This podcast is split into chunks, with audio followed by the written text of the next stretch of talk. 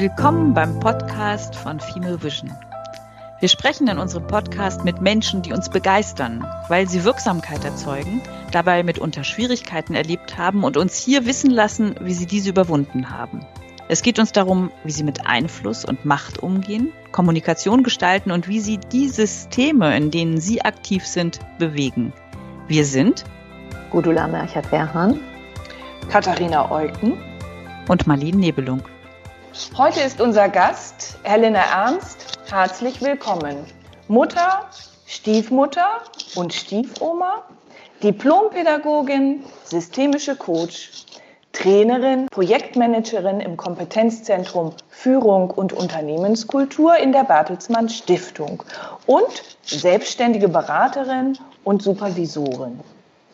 Das Thema der Führung und Unternehmenskultur, mit dem sich Helena Ernst intensiv beschäftigt, und die systemische Herangehensweise hat viele Überschneidungen mit dem Thema, das Female Vision beschäftigt, nämlich einer Arbeitswelt von morgen.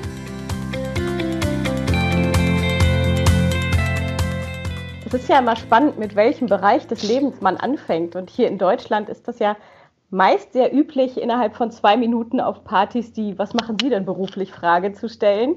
Ähm, ich finde, es kommt immer sehr auf den Kontext an. Ähm, du hast mit der Mutterrolle angefangen.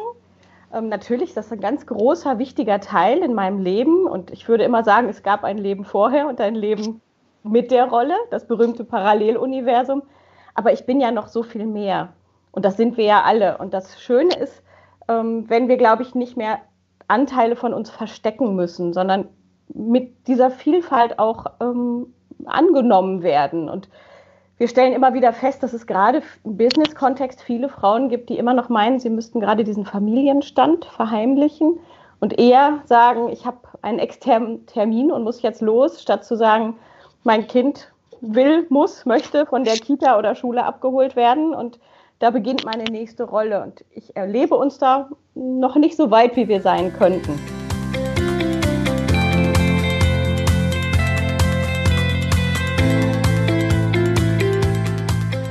Ich glaube, es gibt so einen roten Faden und der findet sich in all meinen Rollen interessanterweise wieder. Ähm, ich sehe meine Aufgabe darin, ähm, wie so eine Art Hebamme zu fungieren und Menschen in ihrer Entwicklung zu unterstützen ich glaube an sowas wie einen inneren goldenen Kern in Menschen und dass jeder so eine eigene Exzellenz hat. Und ich glaube, ich habe in jeder meiner beruflichen Rollen, aber natürlich auch als Mutter oder Partnerin oder Freundin, ähm, diese Haltung verinnerlicht, ähm, in der Begegnung mit Menschen auf dieses Wachstum zu achten. Ich glaube, ich bin ein sehr bunter Mensch. Ich bin in erster Linie Mensch wer mich kennt, weiß, das ist die Frau, die bunte Kleider trägt und sehr, sehr laut lacht. Und wenn ich einen Raum verlasse, ist es immer ein bisschen stiller danach. Und ähm, ich glaube, ich habe lange Jahre irgendwie gedacht, ich müsste in irgendeine Rolle passen oder mich da reinquetschen. Und ähm, also von vielem darf man sich ja auch verabschieden mit den Jahren und das hat viel Entlastung.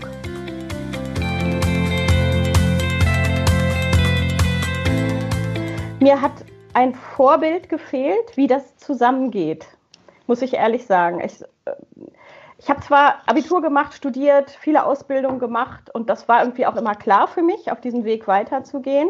Gleichzeitig wollte ich immer Kinder haben. Auch das war immer klar für mich. Nur wie das zusammengehen soll, das, also da habe ich die totale Brille aufgehabt und ähm, bin dann natürlich auch irgendwie reingewachsen. Und das, das ist wahrscheinlich in vielen Fällen so, ich würde das jüngeren Menschen eher empfehlen, sich ähm, mit bestimmten Fragestellungen früher auseinanderzusetzen.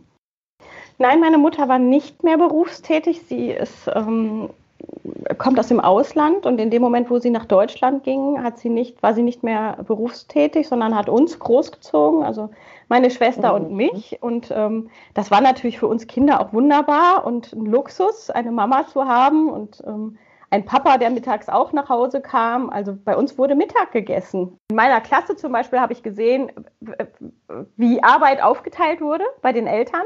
Mhm. Und ich kannte auch durchaus berufstätige Frauen. Und das waren aber die Familien, die hatten immer sozusagen eine Haushälterin, die all das gemacht hat, was sonst die anderen Mütter gemacht haben. Und ich wusste auch oder habe unbewusst hingehört, wie andere darüber gesprochen haben. Und wie das irgendwie bewertet wurde, wenn jemand irgendwie ein Baby bekommen hat und dann schnell wieder in seinen Job zurückgegangen ist.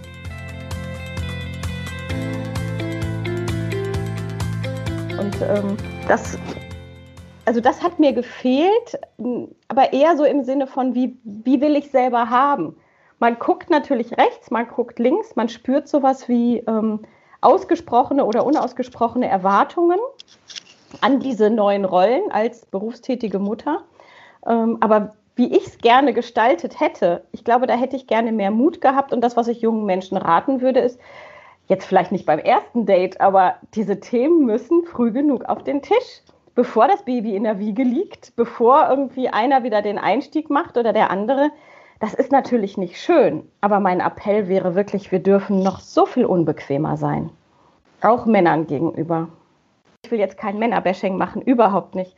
Ähm, mein Mann ist einer meiner größten ja, Förderer oder der hat unglaublich mich gepusht mhm. ähm, und mich sehr unterstützt, gerade auch in Zeiten, als unser Sohn sehr, sehr klein war.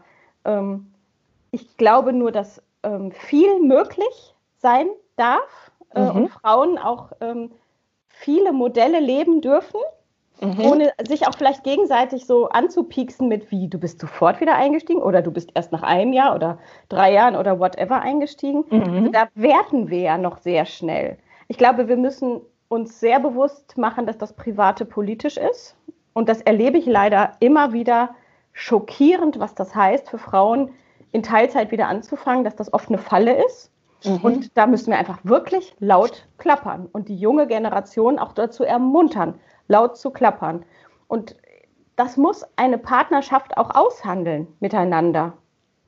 Ich glaube, wir alle sind so voller Muster und Vorannahmen und unbewussten Schubladen, dass ähm, da hilft ja nur Reflexion. Aber selbst mit viel Reflexion stürzt man ja immer wieder in irgendwelche Vorurteile. Sich darüber aber auszutauschen, zu sagen, wie stelle ich es mir eigentlich vor?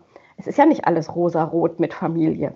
Also meine Familie ist das Beste, was mir passieren konnte.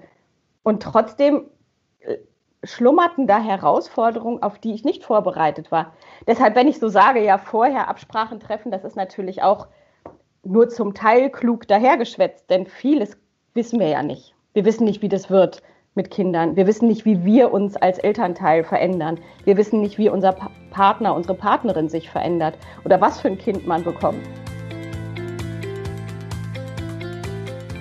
Natürlich ist auch die Frage, wie Frauen angesehen werden. Das ist Teil einer Unternehmenskultur. Und es gibt noch zu viele Unternehmenskulturen, wo Frauen auch meinen, eine Schwangerschaft sehr, sehr lange verstecken zu müssen, weil sie befürchten, in dem Moment, wo sie mitteilen, dass sie ein Kind erwarten, in eine Schublade gesteckt werden, ähm, aus der sie nicht mehr rauskommen. Und nur noch dieser, da ist ein schwangerer Mensch Rolle, äh, in dieser Rolle gesehen werden und nicht mehr als, das ist unsere Geschäftsführerin für den XYZ-Bereich. Die Erfahrung zeigt uns, dass immer noch ähm, Kontexte gibt, in denen das ein Nachteil ist für Frauen. Und das kann eigentlich nicht sein. Und ich finde das ganz entscheidend, dass Frauen sich mit dem Thema Macht auseinandersetzen. Macht kann etwas Negatives haben, muss es aber nicht. Und ich glaube, wenn wir Frauen feststellen, dass Macht auch Gestaltungsmacht und Gestaltungsspielraum bedeutet, ähm, ja, warum dann nicht zu den Sternen greifen und sagen, ähm, ich möchte CEO werden oder irgendetwas Höheres, ähm, damit ich auch diese Macht nutzen kann, um größere Dinge zu verändern. Und dieses Frauending von, ich muss es jetzt erst recht zeigen, das finde ich manchmal so schade, weil das so anstrengend ist. Also ich, ich, wünschte, wir Frauen könnten bestimmte Sachen etwas gelassener sehen und würden nicht meinen, wir müssten durch dieses Overfulfilling ähm, jetzt erst recht muss ich zeigen, dass ich es drauf habe, jetzt wo ich Mutter bin oder jetzt wo ich irgendwie eine Frau bin in einem eher männerdominierten Kontext. Ähm, ich, ich, glaube, wenn wir es umdrehen würden, es gibt ja auf Twitter so ein paar Frauen, die eine, eine, eine wunderbare ähm, Idee ins Leben gerufen haben, und zwar ähm, machen die sich über diese alten Rollenklischees so lustig. indem sie es einfach umdrehen. Und auf einmal wird das Absurde klar. Ja, jetzt gerade in dieser Corona-Zeit, ähm, dass dann, ja, mein Mann beklagt sich, dass die Putzfrau jetzt nicht kommt und dass er nicht mehr zum äh, Pilates gehen kann. Der soll sich mal nicht so anstellen, ähm, ich, solange ich genug Geld heranschaffe oder sowas. Also richtig böse. Ähm, aber es bleibt einem beim Lachen, das Lachen im, im Hals hängen. Und jetzt stellt euch mal vor, ich würde sagen, guck mal, das Mann, der muss in einer Gruppe von Vertrieblerinnen jetzt irgendwie mit tätig sein der kann einem ja wirklich leid tun. Ähm, die Frauen, die saufen immer und äh, halten an der Theke abends die Brüderschaft hoch oder die Schwesternschaft in dem Fall. Ähm, und der arme Kerl, der weiß gar nicht irgendwie, wie er da den Fuß auf die Erde kriegen soll. Also das, das, das können wir doch gar nicht ernst nehmen. Ich glaube, ja, dass es innerhalb eines Geschlechtes, wenn wir jetzt mal von den nur zwei Geschlechtern ausgehen, was auch nicht mehr politisch korrekt ist, also weil innerhalb einer Gruppe eines Geschlechtes gibt es so viel mehr Buntheit, als wenn wir die einzelnen Geschlechtergruppen miteinander vergleichen. Ich kenne Männer, die unglaublich unterstützend, liebevoll, empathisch, all diese Schlagworte sind, die man eher uns Frauen nachsagt. Und ich kenne Frauen, mit denen ich nicht Kirschen essen möchte. Ähm, ich habe eine meiner tollsten Vorgesetzte war eine Frau, ähm, die sehr fordernd war, aber auch sehr, die hat mir viel zugetraut und da ist viel möglich geworden und ich habe viel gestalten dürfen. Und ähm, ich, ich glaube, es war der, also ich möchte gerne wegkommen von diesen ganzen Geschlechterdiskussionen hin zu, da ist ein Mensch, der mich inspiriert und da ist ein Mensch, der Verantwortung gibt oder an jemanden glaubt. Ähm, ich glaube, es gab großartige, große Führer in der Vergangenheit, die sehr still waren und sehr demütig und trotzdem eine Größe hatten, ähm, die aber eher auf eine innere Haltung zurückzuführen ist. Und das gab es bei Männern und bei Frauen. Ich bin eine Frau, ich bin total gerne eine Frau und ich bin stolz darauf, bestimmte ähm, Eigenschaften zu haben, die vermutlich weiblich sind und darf mich aber auch weit über dieses Spektrum hinaus entfalten. Ich glaube, dass eine Gesellschaft verantwortungsvolle Personen braucht. Ähm, verantwortungsvolle Personen in der Bildung, ähm, in Betrieben, in den äh, Gemeinden. Ähm, wir sind eine Demokratie und die will auch irgendwie gefüllt und gelebt werden.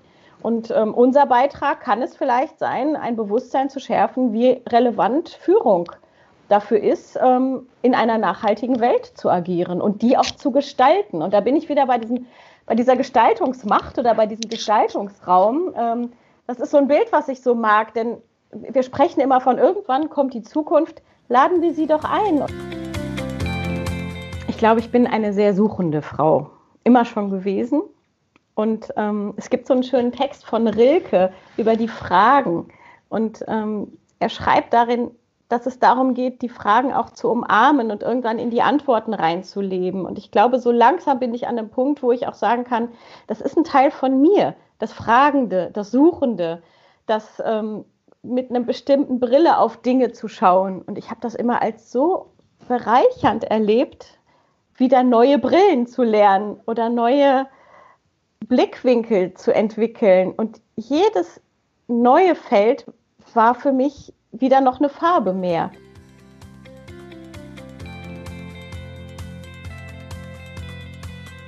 Ich jedem Menschen empfehlen würde, sich auf dieses Abenteuer der Reflexion einzulassen. Woher kommen wir? Was bestimmt uns? Ähm, was sind die Muster, die wir in uns tragen? Ähm, jetzt nicht im Sinne von, äh, wir müssen jetzt tiefenpsychologisch unsere ganzen frühkindlichen äh, Verletzungen aufbuddeln, aber wenn sie da sind, sind sie da und werden uns prägen. Und ähm, ich glaube, wir dürfen an vielen Stellen nochmal genauer hingucken, wie wir agieren. Denn wenn es darum geht, ein gutes Miteinander zu haben, das ist ja mein Wunsch in Organisationen, äh, zwischen Menschen, dann hat, fängt das in erster Linie dabei an, dass ich ähm, eine Ahnung davon habe, wie ich ticke was mich auszeichnet, wo meine roten Knöpfe sind. Ähm, sonst ist es ja leicht zu sagen, oh Mensch, die, mein Gegenüber ist doof oder ähm, die Struktur ist doof oder der Chef ist doof oder was auch immer. Aber wirklich zu gucken, mit was komme ich eigentlich auf die Welt und was bringe ich der Welt auch mit, auch, und da, daran glaube ich einfach ganz fest, um seine eigenen Schätze, ähm, ja, das eigene Gold zu schürfen sozusagen. Das haben wir alle. Aber wir sind ja nicht besonders stärkenorientiert, so wie wir hier als Gesellschaft auch sind.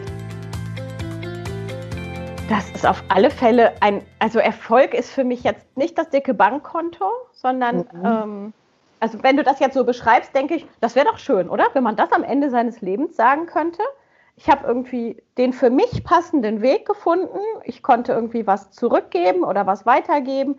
Ich habe was bekommen und ich konnte mich vielleicht mit anderen verbinden das ist doch, das sind doch unsere Grundsehnsüchte, sowohl uns selber auszuleben, als auch in Gemeinschaft mit anderen zu sein. Und wenn diese beiden Bedürfnisse erfüllt sind, oh, ich glaube, dann wäre ich ganz zufrieden. Ich habe, glaube ich, sehr früh gewusst, dass es einen Preis hat. Also alles hat einen Preis. Und ich glaube, das muss man sich einfach klar machen. Und ähm, kein Mensch hat mich darauf vorbereitet, was das für ein Gefühl sein würde, mein Kind in die Kita zu geben obwohl ich so froh war, dass es dann auch irgendwann eine Kita gab. Aber diese Ambivalenzen auszuhalten zwischen, das ist schon irgendwie gut und richtig für uns und trotzdem diese fünf Kilo Taschentücher zu verheulen, ähm, so, das fand ich schon auch schwer. Und da hätte ich mir gewünscht, ähm, oder da würde ich jetzt anderen jungen Frauen wünschen, ähm, sich ehrlicher miteinander zu vernetzen oder ehrlicher miteinander zu sprechen dass es gerade beim Mutterwerden viele Ambivalenzen gibt. Also dieses, meine Güte, ist man gebunden, das, das, das hatte ich nicht auf dem Schirm. Und das war das schönste Gebundensein in meinem Leben, was ich bis jetzt erlebt habe. Ich glaube, ich hätte gerne viel früher den Mut gehabt, zu diesem vielleicht etwas andersartigen selbst zu stehen und nicht so versucht, also es gibt Fotos von mir, wo ich dann in irgendwelchen dunkelblauen Blazern stehe, weil ich gedacht habe, das ist dann auch irgendwie professionell und ähm, nichts gegen dunkelblaue Blazer, trage ich auch heute noch, aber ich glaube, ich würde mir heute irgendwie eine bunte Kette umhängen und also was ich damit sagen will, es geht gar nicht um Mode, sondern, sondern eher um dieses, wer bin ich eigentlich und, und kann ich zu dem stehen, wer ich bin. Ich habe immer gesagt, ich hätte gerne irgendwie einen Stall voll Kinder und jetzt würde ich sagen, naja, ich weiß aber nicht, ob ich so hätte arbeiten können mit einem Stall voll Kinder und das so wollen. Ich, ich bereue nichts, weil alles irgendwie auch gut und richtig war. Es war nicht immer alles schön und ich erinnere mich an Anfänge in meiner Berufslaufbahn, die ich ganz fürchterlich fand ähm, weil ich unsicher war, weil ich einen Vorgesetzten hatte, der ein Gesicht hatte wie ein Pokerface und ich wusste gar nicht, wo ich dran war. Jetzt kann ich sagen, ich kann sehr genau formulieren, was mir gut tut in einer Zusammenarbeit und was ich mir auch wünsche. Das hätte ich, glaube ich, mit Ende 20 noch nicht so sagen können oder sagen wollen. Und als Beraterin muss ich sagen, jede persönliche Lebenskrise ist wie eine eigene Fortbildung. Ich glaube, da, wo ich Frauen begegne, das ist ja verrückt, ne? Das fällt einem immer einfacher, andere zu stärken und zu inspirieren, als manchmal sich selber. Aber das fällt mir so leicht. Ich glaube, ich sehe so viel in so vielen Frauen. Ähm, und die stecken natürlich in ihren Mustern und in ihren Gefangenschaften. Und das ist mir so ein Vergnügen, ähm, sie zu inspirieren und ähm, sie zu entblättern sozusagen in ihrem Wachstum. Und ich glaube, das tue ich dadurch, dass ich leidenschaftlich gerne auch Komplimente mache. Also, er, also ich sehe das einfach und dann spreche ich das aus und ich spreche auch wildfremden Frauen ein Kompliment aus, wenn ich irgendwas toll finde. Und das finde ich, könnten wir alle sowieso viel, viel mehr machen. Ähm, weil ich weiß, dass wir oft selber irgendwie ach, so ein Brett vorm Kopf haben. Und mit diesem einen Meter Abstand ähm, sieht, sieht man so viel mehr. Und ich glaube, wir dürfen uns das gegenseitig auch sagen die Themen, die vorher schon da waren, die spitzen sich zu, finde ich. Also da, wo es eine gute Feedback-Kultur gab, dann kann man die auch in die Corona-Zeit rüber retten. Da, wo man irgendwie einen guten Umgang miteinander hatte, dann, das kann man auch, finde ich, digital. Ähm, aber da, wo es halt schwierig ist, da, wo unterschwellige Konflikte schwelen, ähm, die spürt man auch. Und ich glaube, die anzusprechen oder sowas zu thematisieren, ist in der jetzigen Zeit noch schwieriger geworden. Wir sprechen seit Jahren über die VUCA-Welt. Wir sprechen seit Jahren über Change. Und jetzt können wir noch mal sehr genau schauen, was es mit Menschen macht. Und Menschen fallen in alte Muster. Das sind nicht immer nur gute Muster. Mhm. Deswegen auch an der Stelle wieder äh, mein, mein gebetsmühlenartiger Aufruf zur Reflexion. Ne? Warum fällt uns Veränderung so schwer? Wovor haben wir wirklich Angst? Und ähm, da wird viel heißer gekocht, als, als nötig ist. Und wir müssen sehr gut gucken, dass wir Menschen mitnehmen. Gerade wenn es jetzt um Digitalisierung geht, ähm, da gehen Menschen unterschiedlich schnell oder langsam mit um. Und wir dürfen nicht in so eine ähm, Hochnäsigkeit verfallen von, jetzt ist die Digitalisierung da und sieh zu, wie du da mitkommst, sondern ich finde, wir dürfen das auch kritisch angucken. Nicht alle können Homeoffice machen und ich finde Homeoffice, was aus acht Stunden Videokonferenzen hintereinander besteht, das ist doch kein schönes Arbeiten. Das ist doch überhaupt die Frage, ob ist das produktiv oder bin ich nicht produktiv, wenn ich mittags eine Stunde spazieren gehe und dabei irgendwie über meine Themen nachdenke. Das kann ich in meinem Beruf.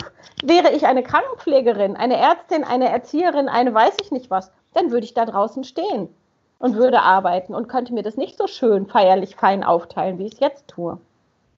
Und die Bereiche fließen ineinander über. Da hast du vollkommen recht, Katharina. Ich habe eine Teilzeitstelle und ich suche mir gerade aus, wann ich meine Stunden arbeite. Und ähm, das ist nicht immer das, was vorgegeben ist.